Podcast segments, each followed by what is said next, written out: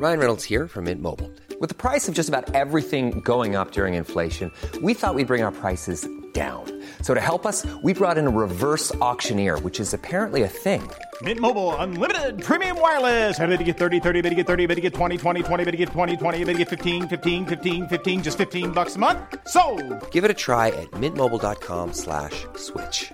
$45 upfront for three months plus taxes and fees. Promo for new customers for limited time. Unlimited more than 40 gigabytes per month. Slows. Full terms at mintmobile.com.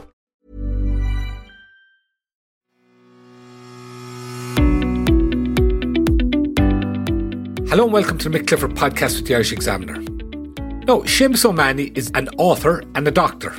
He also, quite possibly, is a doctor and an author, and we'll talk to him about that. He's worked as a consultant gastroenterologist, latterly in his native Cork, and before that in the NHS in the UK.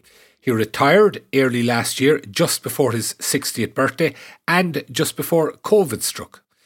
Seamus has also, in the last five or six years, been busy as an author, detailing his experiences in medicine and the views he holds on various aspects of living and dying.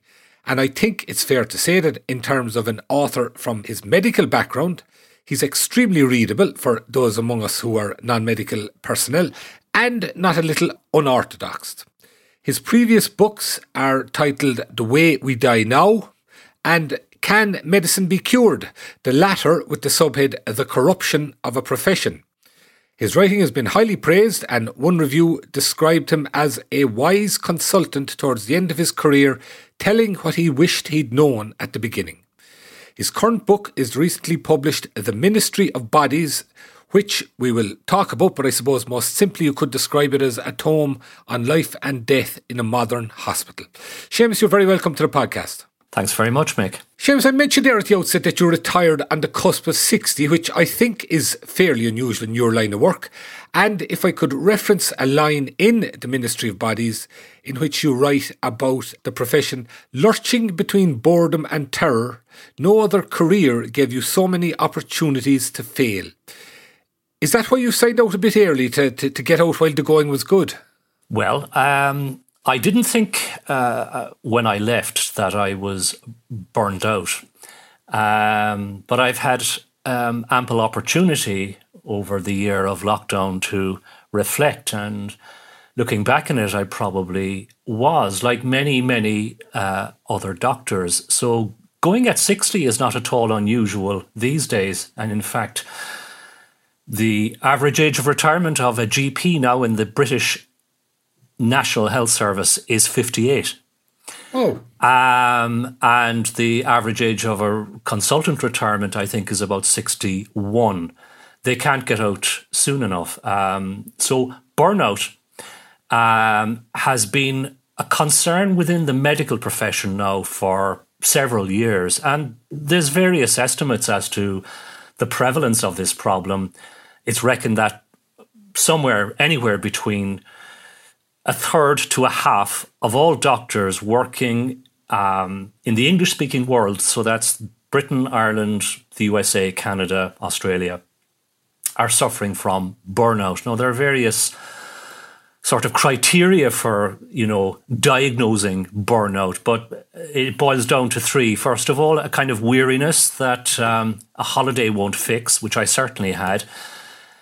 Second of all, a sort of cynicism about your work and a degree of detachment from it, which I think I was beginning to develop. And third, a falling off in performance. Now, I didn't think that my performance was suffering, but that's for others to judge. But I, did, I, I, I didn't think I fulfilled that third criteria. But there was no doubt that I had reached a stage of uh, weariness. Um, and I think this is a, a, a problem that has been uh, um, around medicine now for over a decade or, or more. It gets worse as you get older. I think that there's a lack of understanding or a lack of insight within the profession into managing our careers as we get older. So you're expected to do the same job at the age of 60 as you do at the age of 30, and you're clearly not the same person. You don't have the same levels of energy.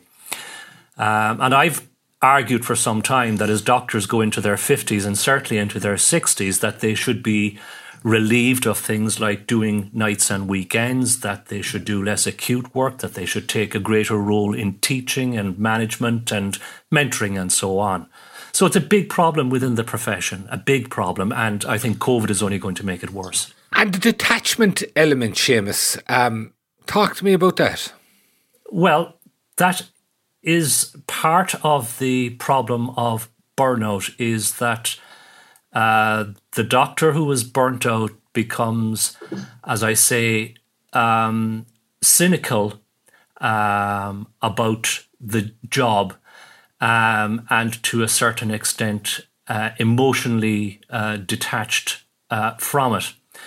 Now, this has many causes. I think the kind of the weariness feeds into it, but there is a feeling nowadays that uh, doctors are increasingly um, working to protocol and to guidelines rather than using their judgment uh, and their intuition. Um, that they're um, acting increasingly uh, on the instruction of managers. Um, and this has led to a sort of feeling of poor morale uh, within the uh, profession. And I think this is one of the main causes for this type of detachment. Okay, and just before I leave that, uh, just find a small bit interesting in it is we often hear in terms of the HSE, in terms of the Irish system, the potential for burnout and how difficult it is on all who work within the system. But you seem to be suggesting that this type of burnout you're talking about, it's beyond a phenomenon in this country that you see that irrespective of perhaps how very well run a health service may be, you'll still come across that.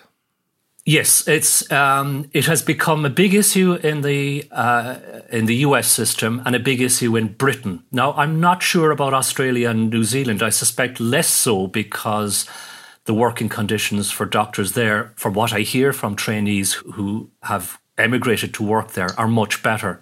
Within the American system, the pressures are to do with spending most of your day looking at a screen rather than looking at at um, uh, patients and filling in paperwork and meeting the requirements for payment and running a business. Within the NHS, I think it's down to um, managerially set targets, uh, overwork, lack of administrative support.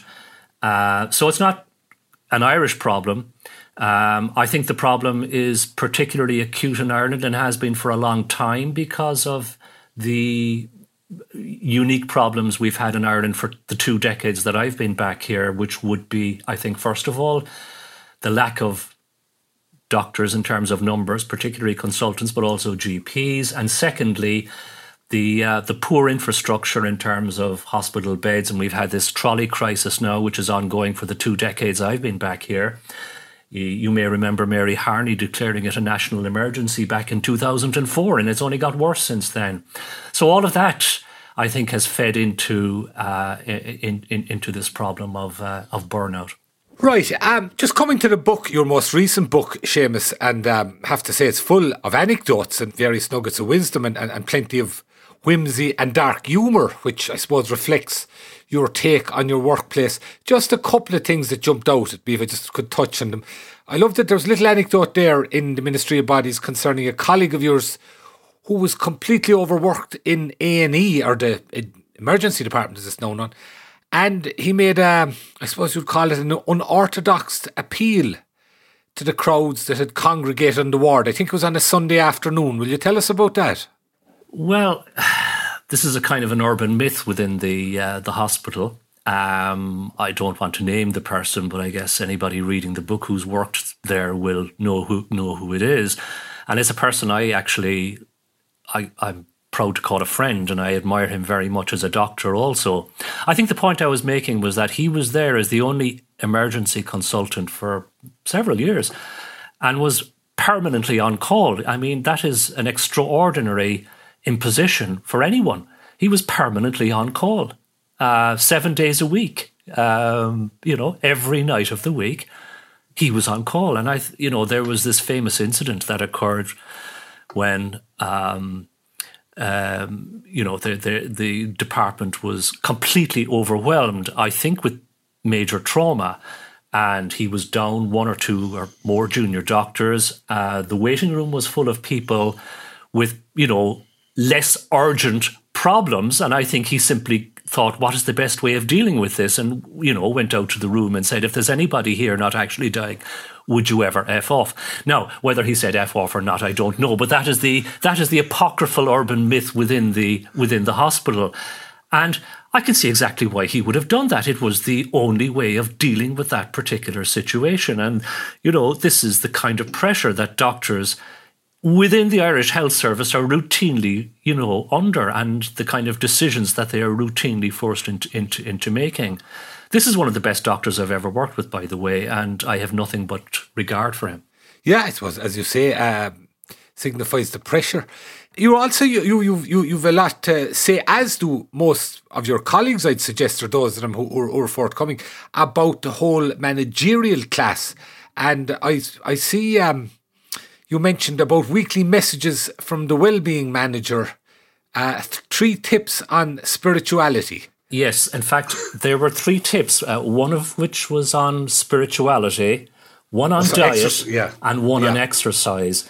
Yeah. Um, these used to arrive every Monday morning to everybody working in the hospital. So I'd arrive at my office on Monday morning and I'd sit down before starting my clinic and check the emails. And invariably, there would be an email from the uh, this head of well-being uh, uh, giving me these um, these sort of banal pieces of advice on a on a on a on a weekly uh, uh, basis. I mean, I, have I've mocked these uh, little banalities, I suppose, because. Um, they're so useless, um, they're so unhelpful, and they're so banal that the only human reaction to it is mockery.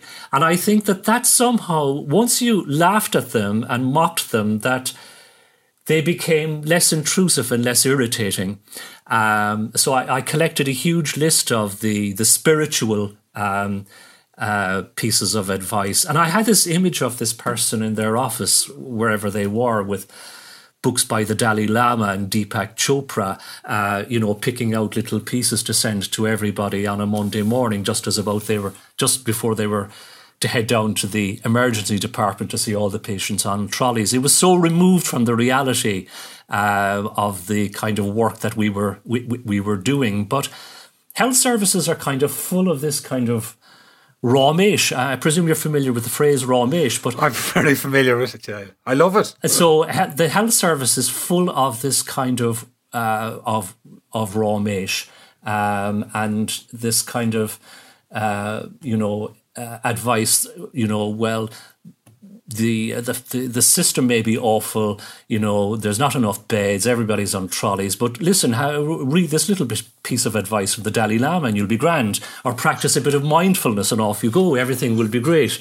Um, and I think it's kind of it's incredibly naive, but I think it's kind of insulting to the people who actually work there. They're you know they're not children. You know, we know how bad it is. You know, telling us to you know, eat a pear a day or, you know, dance uh, like nobody is looking is, is not going to help, you know? Yeah, a, a, couple of examples there. Accept your flaws, they make you you. That's right. Dance yeah. like no one is watching, yes. eat a pear a day. Yes. I can see. I, I, I can see why you have to take a humorous approach because yeah. the alternative might be. Uh, yeah, yeah, absolutely. Would be yeah. conducive to the to, to a hospital, to put it that no, way. No, no, um, and in your own speciality, Seamus, Mm. You dealt with um, far more serious issue, a lot of liver damage. Yeah. You you, you make one mention of a, a, a patient who was quite astonished that her nightly nagging of whiskey could cause her such liver damage, and, and, yeah. and she blamed her GP. Yes. Um, she blamed her GP for not prescribing a sleeping tablet and uh, told me that uh, that uh, she had to consume uh, whiskey as an alternative to get to, to sleep at night. Um, Ireland and Britain have seen an epidemic of alcohol related liver disease over the last 10, 20 years. And this uh, has is not was the main workload inpatient workload, acute workload in my speciality. So when I started in the mid 80s, you know, liver cirrhosis was certainly there, but we didn't see vast numbers of people with it. They tended to be elderly and male, and there weren't that many of them. By the mid, by the Celtic Tiger, it was an epidemic. And it wasn't just old men, it was very often young women. Um, and the youngest people I've dealt with were in their early 20s. And sorry, Seamus, would that have been directly attributable to alcohol? Absolutely, completely attributable to alcohol. So um, I had uh, the first year I came back to Cork, I had um, a patient aged 26 die of alcohol related liver disease. Uh, the youngest I've had uh, was 21, I think, with established cirrhosis. So this is uh, this is a a real public health crisis and a, an epidemic. Now, our alcohol consumption as a nation peaked a couple of a few years ago, and it's slowly dropping. And the recent uh, legislative changes will eventually feed into a further drop. But there is a lag phase then of some time before you see it falling off in death rates from alcohol related liver disease.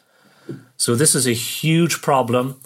Uh, relatively young population. I've seen many, many people, men and women, die in their 30s and 40s, some in their 20s. Uh, so a huge, huge problem, and the biggest change in my speciality in my lifetime. And what I'd find, and maybe a position of ignorance in this, but we know alcohol culturally, you could you could call it a national lubricant in some ways. It has always been there. There's certainly an image that in previous times, in some respects, it was possibly far worse. But you seem to be suggesting that your direct experience is it becoming problems for individuals is something that has massively increased in recent decades. Is any of that attributable to the fact that it might have gone undetected or un, untreated or anything in previous decades, or is it all down to a major increase in, in, in the volume of drinking, a pattern of drinking among the population?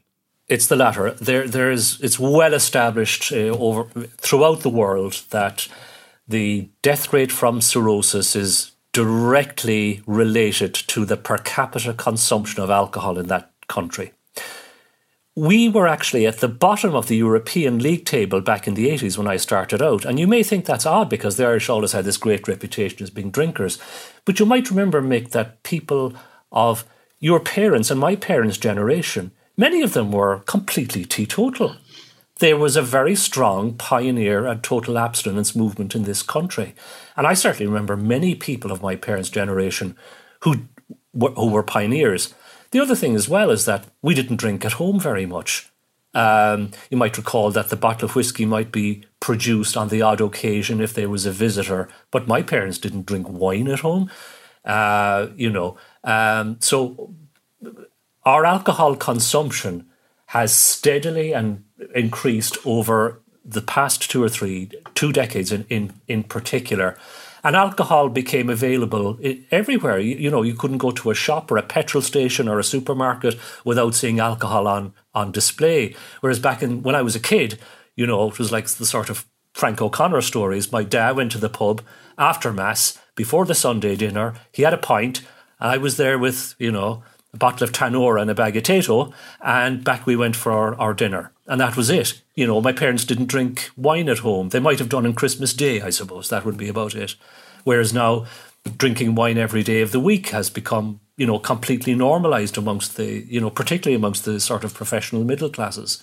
Very true. Uh, I suppose an interesting aspect of that too, though, as you said, there was a high percentage of people who didn't drink at all, and um, that's that's a highly unusual phenomenon in itself. And culturally, you could wonder about where that was coming from. But that's the, I suppose that that's not a medical issue. That's more we're, we're getting into a different uh, area there. Seamus, just your own background. What, what, was there medicine in your family? No, not at all. Um, so my father uh, worked in Ford's uh, in the maintenance department. Uh, he was a plasterer and stonemason by trade, and he worked uh, in the maintenance department in Fords for most of certainly from when I was uh, uh, born from, from then until retirement. Um, my mother was a homemaker. Uh, women didn't work very much in those days, back in the sixties. Um, so no, I didn't come from a from a medical background uh, at all. And your books, which I say are extremely readable, they also um, they give an impression that I don't know is jaundiced the right word, but you certainly have a, a an unorthodox view of the profession. What attracted you to it in the first place? Well, I think my decision to go into medicine was a kind of a pragmatic one. So, you know, when you do well at school and you know, the teachers are saying, well, he's a clever lad now, he should probably go to university. And neither of my parents had been to university and they didn't know anything very much about it. Um, we weren't from that kind of background. But there was a feeling at home, and my parents were very much of the view that uh, I should do, if I was going to university, uh, uh, that I should do something vocational, something practical, something that would have a job at the end of it. And I tossed around the various sort of things, and I thought, well, uh, medicine might be good because it might unite both a sort of science um, background and it would also be dealing with people, which would be good. And I had some very sort of unrealistic uh, and kind of romantic ideas about being a doctor from reading these novels by A.J. Cronin when I was a teenager. You probably don't remember A.J. Cronin, but anyway, A.J. Cronin, yeah, yeah, yeah. A.J. Cronin was this doctor who became a novelist, and he wrote these. Uh, he was a hugely popular author way back from the 30s right through until his death in the in the 80s, and he hugely popular. Now, he wasn't the greatest writer in the world, but they, the, these books sold in bucket loads, and he wrote a lot of um, autobiographical books about um, being a doctor, which somewhat kind of glamorized the uh, what the profession was uh, uh, was like. So that was my background. I had very little idea of what it was going to be like because I didn't come from a professional background, unlike a lot of my classmates who were the sons and daughters of, of doctors. So I didn't have any uh, background like that. What would you tell your 18 year old self in that respect now? Setting out, uh, not committed, but thinking of going into it? It's difficult to say um, because, on the one hand, um, as I've said in the book, it's the worst job in the world. And on the other hand, it's the best job in the world. And I still can't decide which, because there were days when I thought both. I think that it's a great job in terms of that the intimacy you have with people, the privileged uh, entry into their lives. Um, you see everything. Um, um, but it's also an incredibly demanding job. Um, and I mean not just physically, but emotionally and even spiritually. The downside of error is incredibly high. There are very few jobs where error is so punished as as medicine. Um, and um, you know, I, I I keep quoting this phrase, and it's not mine, which is that we work in teams, but we still take blame as individuals.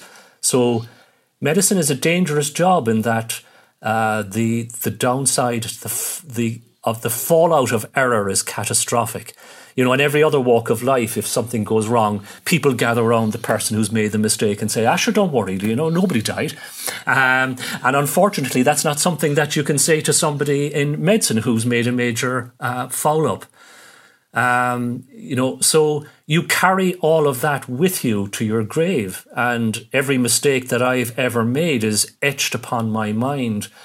And another doctor writer, Henry Marsh, who uh, is a surgeon, wrote about every surgeon carrying a cemetery of their mistakes inside their head to their grave, and and, and I completely get that. Yeah, I, I, I can see the image. The, the reason I ask you about that, Seamus, is because I'm just trying to calculate, but uh, when you were 18 or deciding to go into medicine, around that time, we're talking uh, late 70s, I think, around there. And that coincides with the roughly, I think, the end of what you believe is a golden age in medicine. That's right. So, from that perspective, you going in there now, quite obviously at that period, you wouldn't have known it was a golden age, but I, in, in, it might have been there in the ether in some ex- respect. But to the same extent, then, if somebody was going in now, okay, yeah, would you advise them differently? Right. Um, um, the golden age that you refer to uh, is something that I described in my uh, second book, um, Can Medicine Be Cured? And I argued that there was a golden age of about 50 years from the mid 30s to the mid 80s. And there was this was a period of extraordinary innovation and development within medicine. Um, so you had antibiotics arrived, effective treatment for tuberculosis arrived, immunization uh, arrived, polio, influenza, diphtheria, measles, etc., etc. All this stuff like CT scanning, MRI scanning, all of this arrived. Uh, the um, DNA was discovered, the double helix was discovered. You had organ transplantation, you had dialysis. You, you, you had this huge acceleration in discovery and innovation in medicine. And just to put, I, I, put that into context in my book by, well, in fact, in the talk that I give as well, I show a picture of my mother's family in 1940, uh, 45. For, uh, 45 for, and uh, it, it, shows my mother who was the youngest of nine and there's a family uh, photograph and in the back you can see the youngest son my uncle billy uh, who at the time was about uh, 15, 16. Looks dreadful, looks awful. You can tell from this photograph, this black and white photograph, that he's ill. And he died about a year and a half later of spinal tuberculosis. And he died just before the very first ever randomized control trial in medicine, which is now the sort of gold standard for doing medical trials. The very first ever randomized control trial ever on anything was on streptomycin and tuberculosis, which proved that it worked. And he just missed all of that. So that's what life was like for all, for people before this golden age. And this golden age offered, ushered in a period where our expectation of medicine grew dramatically. Back in those days, in the 40s, my, you know, there was a very low expectation of what medicine could do. So the golden age ushered in this period of innovation and discovery, and it, but it also changed people's um, expectation of medicine. So I came into medicine on the tail end of that uh, golden age. Um, what would I say to people going into the profession uh, now? Um, I think things have changed um, a great deal. Um, it has become, as I think I mentioned earlier on, incredibly protocolized. So what you do is driven not by your experience, by your judgment, by your intuition, but driven by protocols which are written down in black and white. And I argued in my last books that some of these protocols, particularly the protocol to do with sepsis, I would regard it as misguided. Um, uh, and I think that the future for medicine, and I already saw it towards the end of my career, was a massive protocolization of practice, um, a disregard for the old um, uh, verities and skills of clinical examination, clinical judgment, experience, intuition. Those things were no longer regarded as important. Um, and I think the other thing that has changed dramatically and will continue to get worse is that if you walk onto a hospital ward nowadays and you look at the junior doctors, the overwhelming likelihood is that they will be sat in front of a computer screen, not at the bedside of a patient. Yeah, and, I, I think just reflecting on that, there another element to that is, as you said yourself, and I, I noticed this myself to some extent. Uh, and I wasn't wouldn't be included in the cohort I'm referring to, but very bright pupils uh, you go back 40 years or whatever, it, you know, it was that suggested medicine is the thing for you. I just wonder now, very bright pupils, do they look towards Silicon Valley or somewhere rather than the, the, the local hospital in terms of where the, the, their talents may lay, you know? Yeah. Um, I, I think uh, that medicine is a career where character is more important than cleverness. And um, people of high intellectual attainment may, to a certain extent, um, uh, find it frustrating. Um, there was a great piece by Janan Ganesh, uh, who is a journalist with the Financial Times, writes a column every Saturday, and he wrote a piece a couple of years ago. You know, uh, why become a doctor when you can have a real status, uh, in, when you can have real status uh, in Silic- Silicon Valley? And he argued that jobs like medicine that traditionally had high status and high responsibility and a lot of respect from the general public were now seen increasingly as, you know, service providers, and that the real status now was with this kind of techno elite in Silicon Valley. And I think he's absolutely right. Yeah. Another theme that runs through your book, Seamus, is you, I, I think you're socially conscious in terms of the outcomes for those particularly from disadvantaged backgrounds. And in that vein, you you, you coined a phrase, uh, shit life syndrome, which you uh, suggested it was something that a lot of people died from. I'm I'm assuming that is something that would apply, in your estimation, far more to those from more disadvantaged backgrounds. Yes. I'm one of those few people who, as I've grown older, I have moved from the right to the left. I've become a bit of an old pinko in my um, in my old age.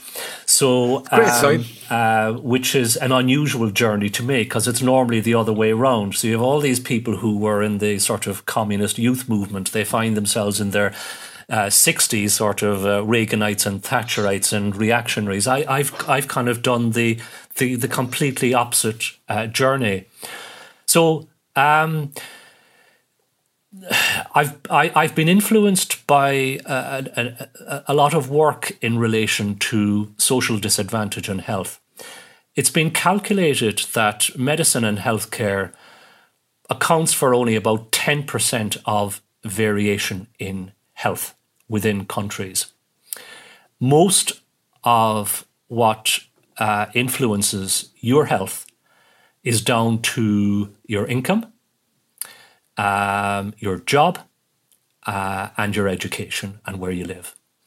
So, within Britain, for example, um, life expectancy between the richest and the most disadvantaged areas is appalling. It's nearly 20 years. It is staggering. It is staggering.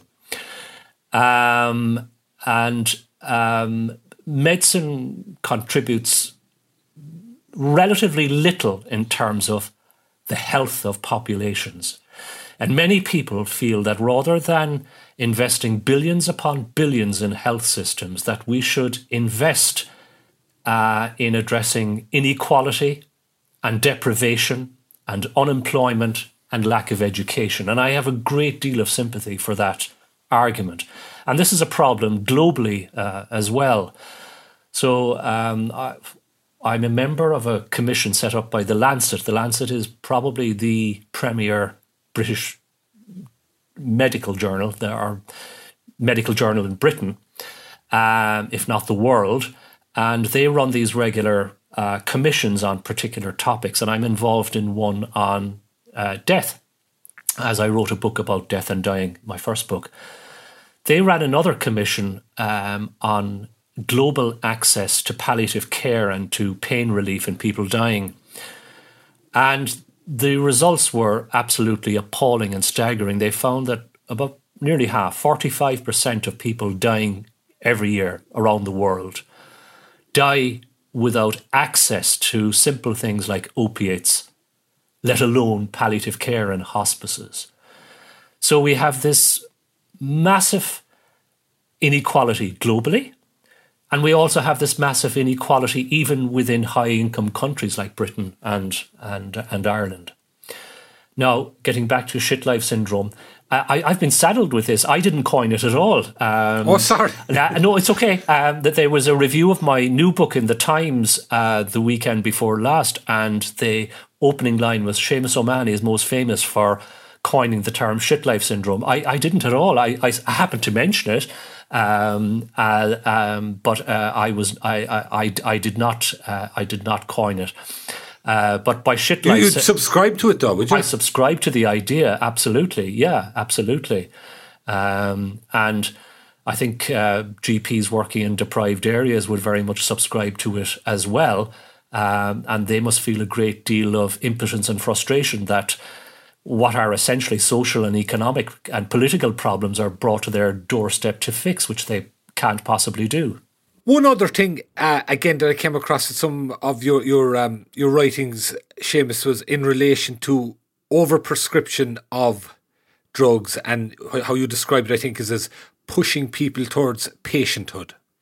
Uh, well, the pharmaceutical industry has been massively successful in um, what I would call preventive prescribing. Um, so the classic example would be um, statins for high cholesterol, um, um, and also drugs for um, high blood pressure, sleeping tablets, and so on.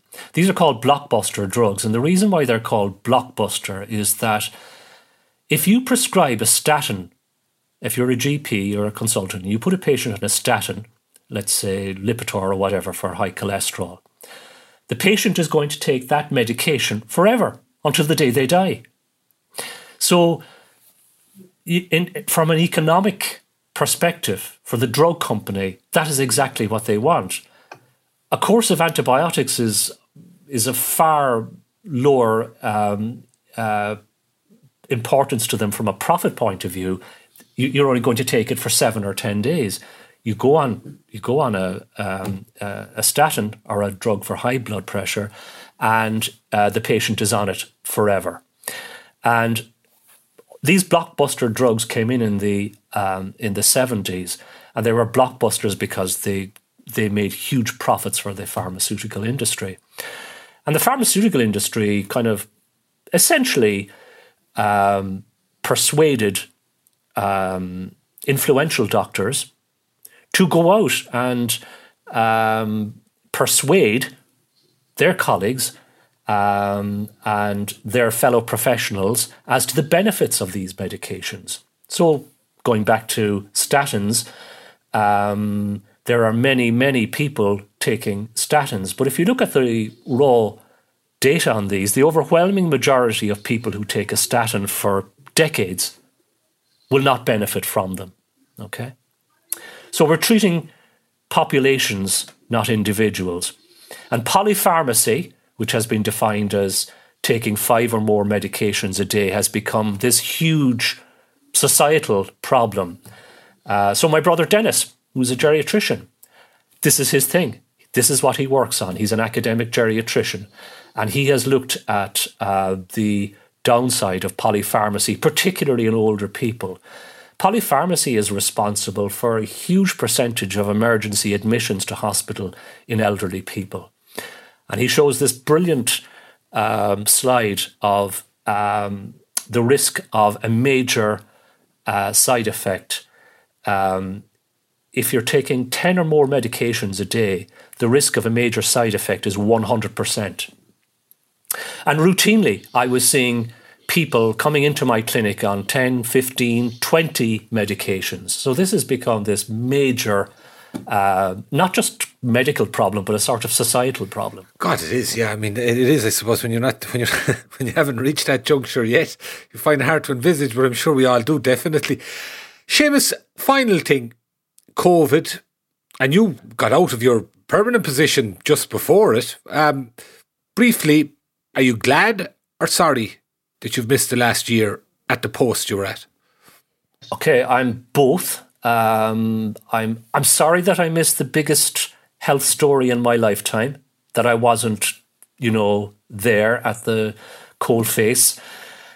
I'm glad because I would have been over sixty, uh, and that's when you're at risk. Um, so um, somebody that somebody I worked with in Edinburgh uh, 30 years ago, um, uh, another doctor um, who was three years older than me, I was talking to on a Zoom meeting just before Christmas, and he died of COVID three weeks later. um, having spent some, uh, having died in the intensive care unit in his own hospital in in Manchester, and and that, and that kind of focused my attention on it. So I was glad for that reason because I think uh, you know once you go over sixty as a healthcare worker, you're certainly at risk. Um, I can tell you that I'm looking forward, however, to uh, going back as a volunteer vaccinator in the community program. And just before I was uh, talking to you this afternoon, I completed another module of online training. Um, so I am going to be working as a community vaccinator, I hope, within the next few weeks. Um, so I, I, will be working in some capacity. It may not be um, in what I was doing before, but I will be contributing my, my bit. Great stuff. And from your wry observations, if I could put it that way, do you see things changing after COVID, particularly in the medical world and in more general terms, society beyond? Okay, to just let's look at medicine. Um, I think that medicine will change. Um, I think there'll be an awful lot more telemedicine, digital health. Um, I was interested to see Colm Henry, the chief medical officer, a quote from him where he said that we cannot possibly go back to the pre COVID situation of people on trolleys. I hope that's right. And I hope that there will now be the political will finally, after two decades, to, uh, to fix it. I'm slightly worried about where doctors will be. I mean, we saw all this uh, footage on the television of people in Britain out clapping the doctors and nurses, but the statistics tell a completely different story, and they do here as well. So, the Medical Protection Society did a survey both in Britain and Ireland amongst GPs, and they found that in both jurisdictions, one third of them had reported physical or verbal abuse from patients during the pandemic. It's even worse in uh, Latin America and the Indian subcontinent, where attacks on doctors and nurse, nurses have become uh, epidemic. Um, so I worry slightly uh, for that reason. Uh, despite all of that, uh, applications to medical school in the US went up by 20%, and they put this down to the, what they're calling the Fauci effect after Anthony, uh, Anthony Fauci. Uh, will medicine change? Um, I think that um, the inequalities that we talked about will remain and will, may even get worse. It's been the best thing in decades for the pharmaceutical industry, and they, they admit it. So, back last October, Purdue Pharma were fined $8 billion by the US Justice Department. A month later comes the AstraZeneca vaccine, and suddenly pharma's the good guy. So, they have restored their reputation. So it's been fabulous for pharma. Um, I think it has only reinforced this kind of biomedical model of medical research and medical practice. And I think uh, COVID has only shown up starkly um, inequalities. Um, it, uh, mortality has been disproportionately in poor, disadvantaged uh, communities. So, very good. Um, the Ministry of Bodies, published by Head of Zeus and available at all online outlets, is Seamus's book and it'll be in the shops once they open. Seamus O'Mahony, thank you very much for joining us today. Pleasure, Mick. Thanks very much. That's it for today, folks. I'd like to thank our engineer, JJ Vernon. Thank you for listening. Subscribe to the podcast, or at the very least, listen to it and tell all your friends and family about it. And let's be careful out there. Stay by the wall.